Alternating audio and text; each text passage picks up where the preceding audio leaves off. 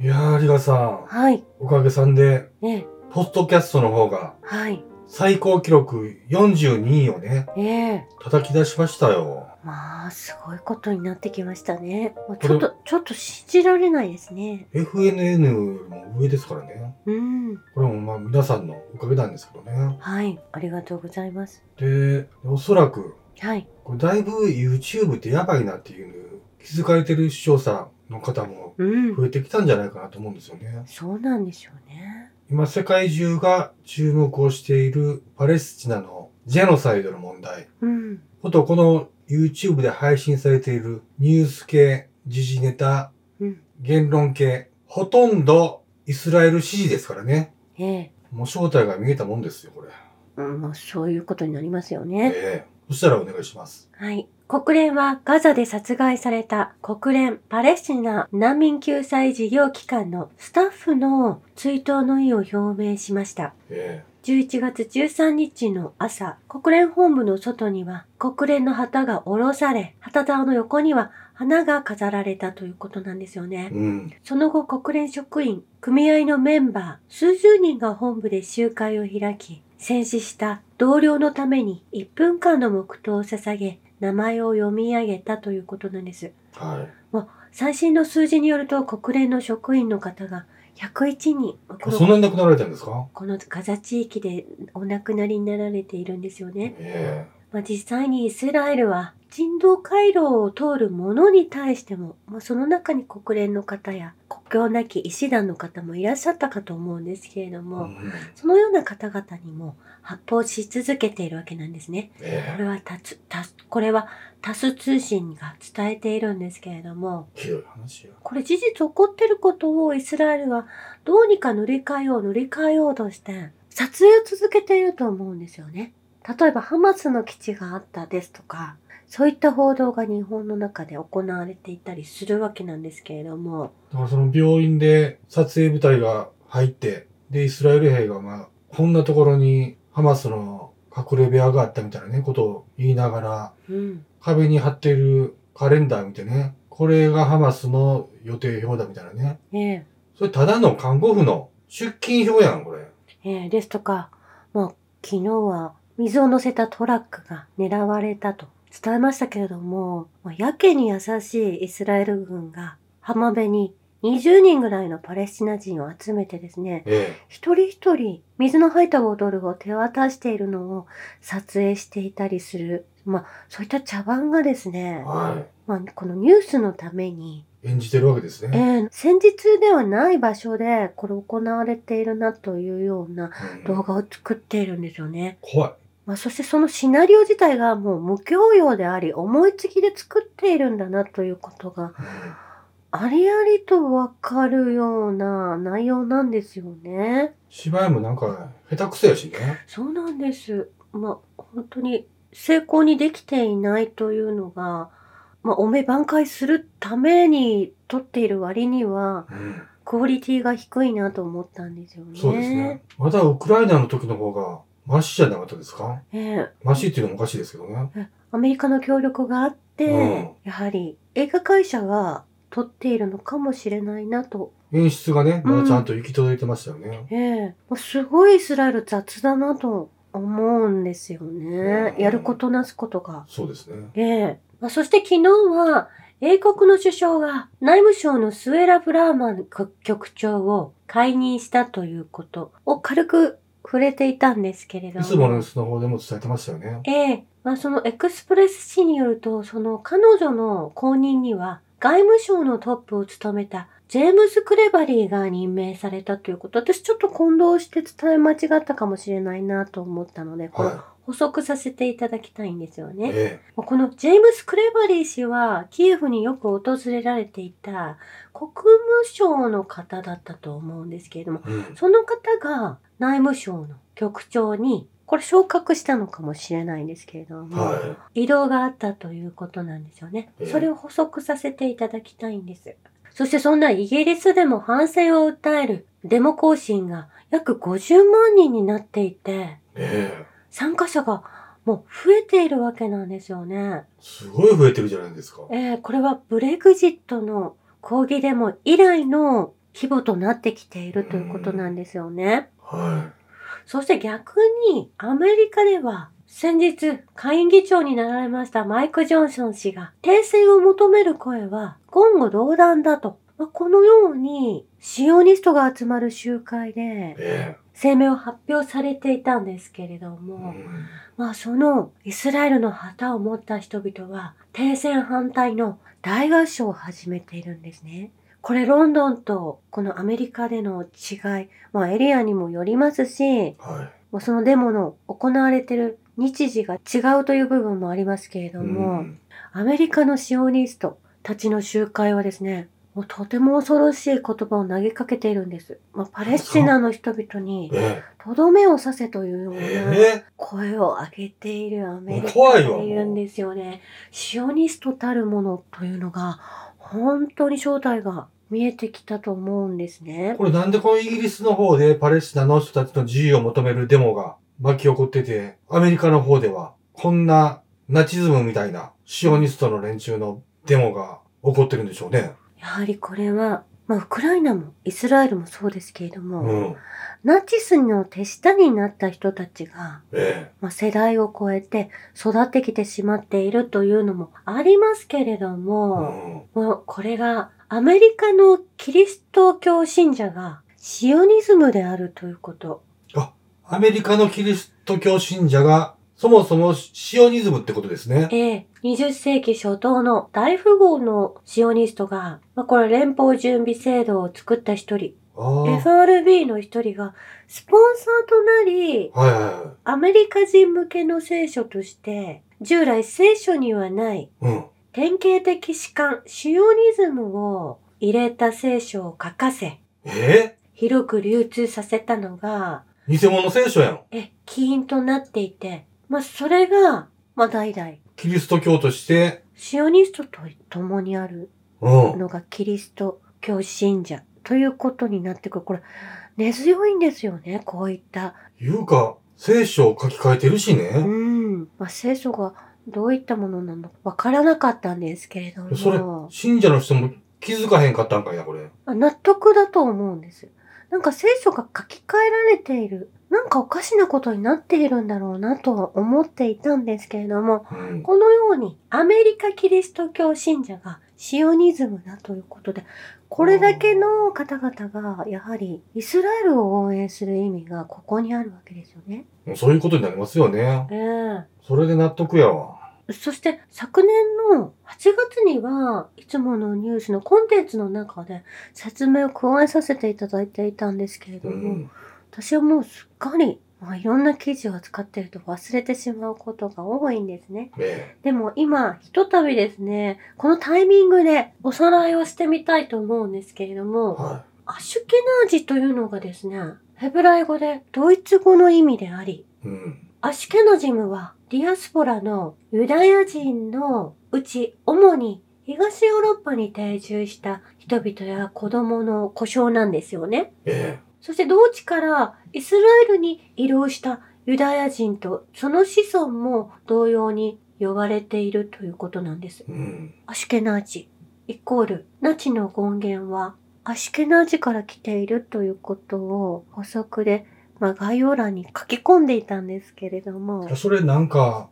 一年前か、一年半ぐらい前に、いつものニュースで有賀さん伝えてくれてましたよえね。えまあ、まそあれ、それと今のキリスト教うのん。聖書がですね、え付け加えられていたということと、いろんなことがつながってくるわけなんですよね。え。うん。そしてユアシュケナジユダヤ人というのがヨーロッパ中で追放されてきたという歴史があるわけなんです。まあ、最近、YouTube のタイムラインに、はい。牧師さんのうん YouTuber の方がよく上がってくるんですけど、うん。東住吉キリスト集会の GO チャンネルっていう方と、はい。あとハーベストタイムミニストーリーズっていう方のやつでね、はい。ハーベストタイムの方は、トゥトゥトゥトゥトゥトゥトゥトゥトゥって、あの、3分クッキングみたいなうん。感じで、その聖書を解いてくれるんですけども、はーいこの方が、アシュケナジーこそが、本当のユダヤ人であって、はい。とにかくイスラエルの正当性を主張してるんですよね。うん。で、ユダヤ人こそが神にま守られた人々でやってっていうふうにずっと繰り返し言うてるんですよね。うん。いやいや、ナチスのこと語ってっていうふうに思うんですよね。ナチスが神に守られてるとおっしゃられているという理解でいいでしょうか。でそうなる、そうなるんじゃないかなっていうふうにもう考えざるを得ないんですよね。う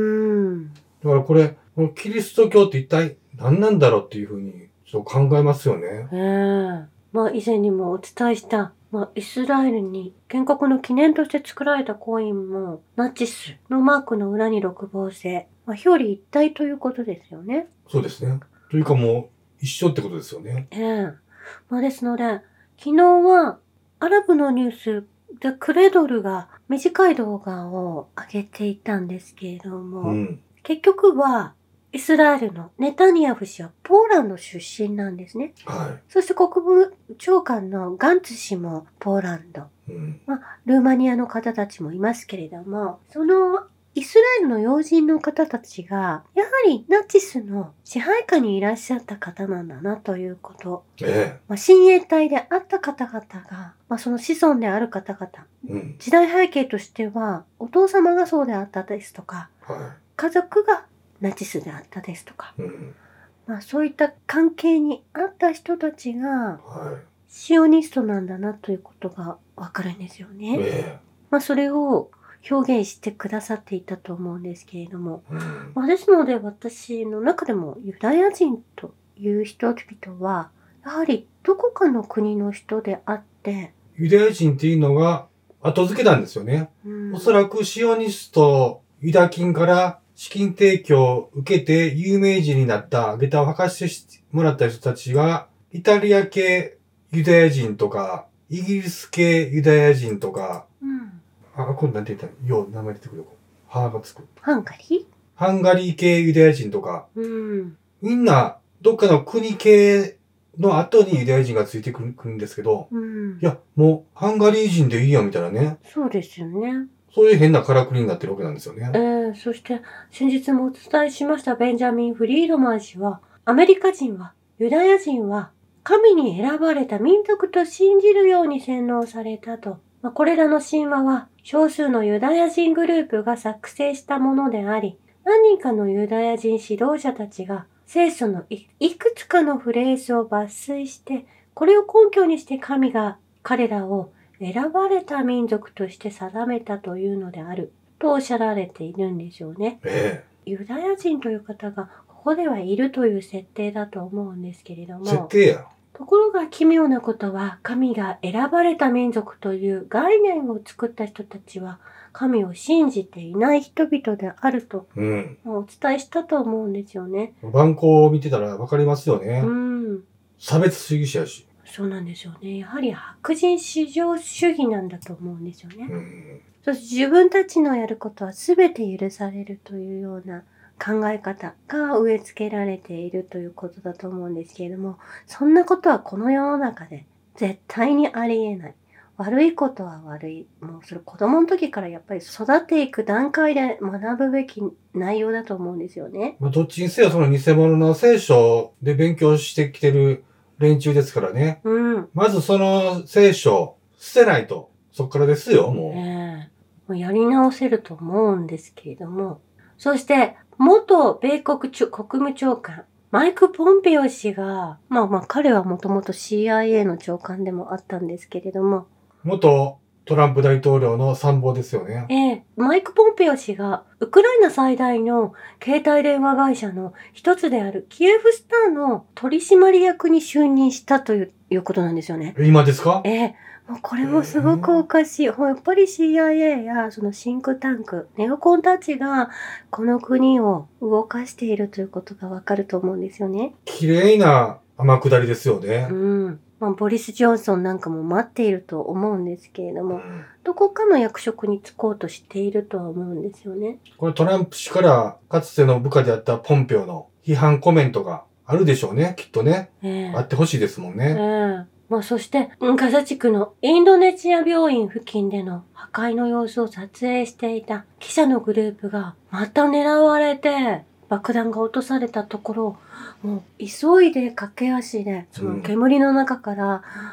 逃れるためにも走っていらっしゃる記者の方の映像を見て、もうそのイスラエルの茶番劇を見ていると、この現場で実際に起きていることの温度差がですね、まあ、ひどいありさまで、このジャーナリストをまた狙っていたということがわかるんですよね。ここ、ジャーナリストの方々が集まっている場所だというポイントを知っていて、うんこの爆撃を行っているようなんです。えもう本当に生き延びてくださいということを祈るしかないんですけれどうも、んもうこの真実を伝えたいと思ってくださる方がいらっしゃって、このいつものニュースも毎日更新することができているんですよねえ。まあ、以前もいつものニュースでお伝えさせてもらいましたけど、ショートショートニュースさん、はいツイッターの方でね、うん。すごくいい動画をたくさん上げていただいてますんでえ、え本当にその、リアルな現場の惨状、やっぱずっと見ていると、作り物であるのと、本物であるっていうのが見分けついてくるんでね。こうのん映像リテラシーっていうのも、やっぱり養っていけると思うんですよね。うん。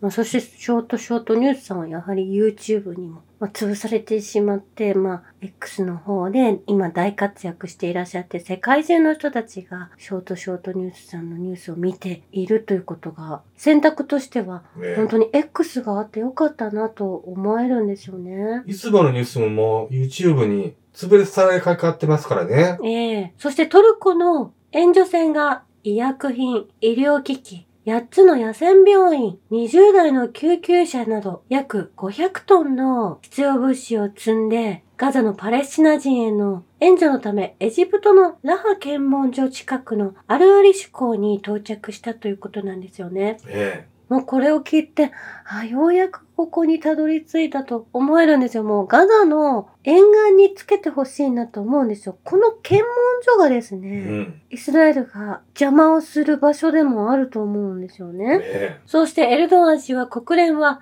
非効率的な組織となり、安保理は何の成果も上げられないと嘆いていらっしゃるんですけれどえ。も、うん。国連における常任理事国と拒否権のシステムは変えなければならないとおっしゃられているんですね。はい。そしてトルコはイスラエルのネタニヤフ首相を国際刑事裁判所に提訴したということなんです。はい。まあ、このトルコのエルドアン、私たちも応応援してるんですけれども、うん。ただ、その国民からアメリカ軍を撤退させるデモが巻き起こってるのに、エルドアンはそれをちょっと棚上げしてますよね。ええちょっとそういうところがちょっと、まあ、何かこう作戦があったりしてんのかわからないですけど、うん。ちょっともうちょっと観察しとかないといけない人物ではありますよね。はい。そして国連のグテレス氏はイランに対しガザ人質解放の協力を要請したということなんですけれども、ねえ。グテレス氏は、私はイランに二つのことをお願いした。一つは、ハマスに圧力をかけ即刻人質を無条件に解放すること。もう一つは、ヒズボラにこの紛争がレバノンを完全に制圧するような状況を作るべきではないと伝えることだと CNN に語っているんですけども、まあ、このグテレスさんがおっしゃられているのは、まあ、アメリカに言わされている内容だけだったと思うんです。うんこのガザで起こっていることを一時停止ではなく、はもう停戦という形で、終戦という形で持っていかなければいけないところがポイントであるため、イスラエルの軍を止めたらそれで終わる話なんでい。すそようねで。すよ。そして昨日概要欄には記載させていただいたんですけれども、ガザではもうほぼ病院が全て閉鎖されたというニュースが上がってきているんですけど、ただ一つ、ガザ市内で唯一稼働している病院が、アルアハリという病院になるということを外科医の方がアルジャジーラに語っているんですようね。ん。そしてイスラエルのスキャンダルスな法律の改正を見てみると、ガザ地区への攻撃を続けるイス続けているイスラエルは、反テロ法も改正したということで、イスラエル議会で行われた投票では、非イスラエル人をテロリストと認定することを認める法律が承認されたということなんです。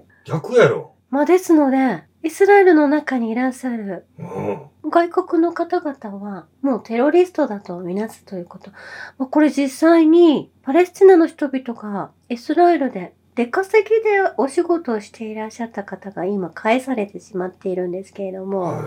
もうその方たちがこの法案が通ったその日からお給料も支払われませんし、もう即刻テロリストとして捕まってしまうという事態、そういった法律をこのイスラエルは承認しているわけなんですよ。ひどい話じゃ、これ。イスラエルのために働いてくれてた人、そんな無下にね。ええそして、イスラエルにいるアメリカや他の国の人々もテロリストということにだんだんなってきますし、これ、度が極まるとですね、自分たち以外はテロリストだというようなそうですよ。ことになってくるんじゃないかなと、こう、被害妄想とかひどいと言いますか、なんか本もうしまいには近所の口やかましいおばさんをハマスと呼んだり、当ね、コンビニの不愛想な店員をハマスと呼んだり、そういうことをしかねませんよね。うん本当にイスラエルの方々、もうモサも、モサドも疑わしいんですけれども、まあ教養のない頭のちょっとおかしな人たちが、ひょっとするとイスラエルのシオニストなんじゃないかなと思えてくるわけなんですよね。うんちょっと病気じゃないかなと思えるわけなんですよ。本当に心配。想像力が欠如してますよね。ええ自分の言ってることやってることが、うん全部自分に跳ね返ってくるっていうことが分からんのかいな、これ。もうなんか、誰も近づかないでというような、うん。もそして自分たちは正義だと言い張ってる人だと思うんですよね。うカプセルの中で暮らしたらいいのに。そうなんです。そしてイスラエルの財務省は、ガザ住民の世界各国への自発的移住が人道的解決策だと発言をなされているんです。う。もうん本当に困った国。そして米国の人権団体、憲法権利センターがバイデン政権を連邦裁判所に提訴したということなんですよね。ガザ地区のパレスチナ人大量虐殺に加担したとして非難したということなんです。え同センターは、バイデン、ブリンケン、ロイド・オースティンが、イスラエル政府の行動を明確に支持する発言を繰り返していると述べているということなんですよねえ。うん。そしてイスラエルの国防軍の砲兵が使用したと言われる白リン弾と照明弾の写真が公開されているんですね。はまあ、この使用は、このミサイルの使用は、レバノンやガザ地域への砲撃で繰り返し記録されているようで、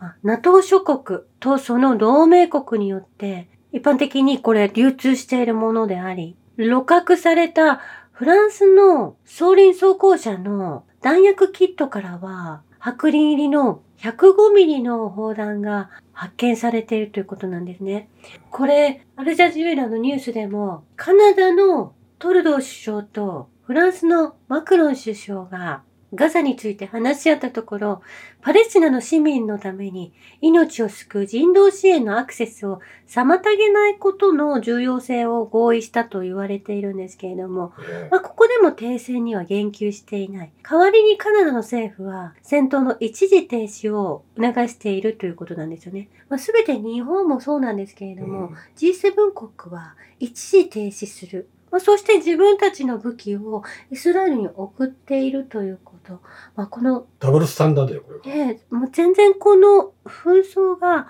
大変なことに加担しているという意識は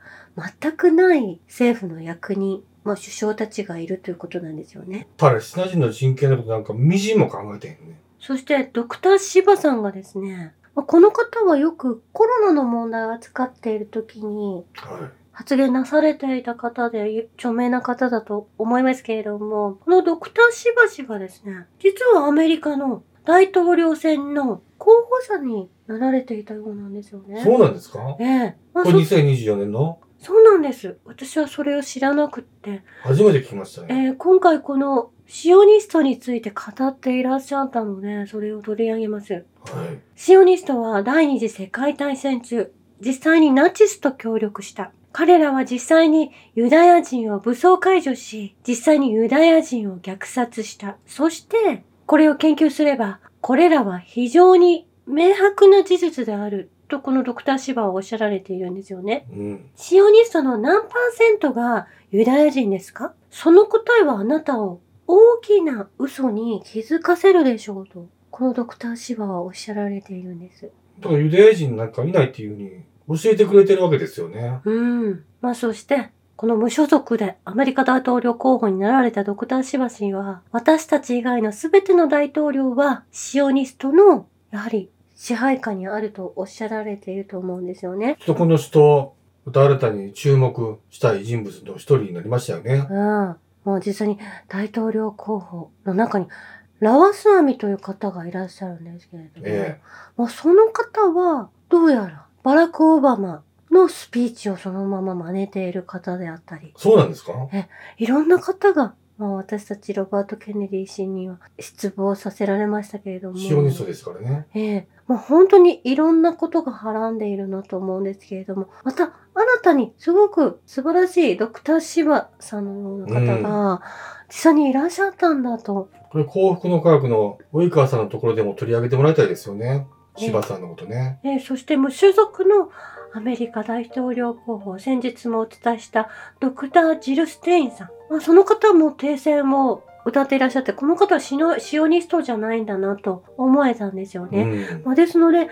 このメジャーな候補者がすごくいろんな方からの支援をいただいている方が多くてやははりシオニストメディアを支えるシオニストがスポンサーなんだなということがわかると思うんですい。だこの柴さんと、この女性の方は誰でしたっけジル・ステインさんですねジル・ステインさんを、もし取り上げないんだとしたら、一体それはどういうことなのかなっていうことじゃないですか。そうなんですよね以上です。ありがとうございましありがとうございました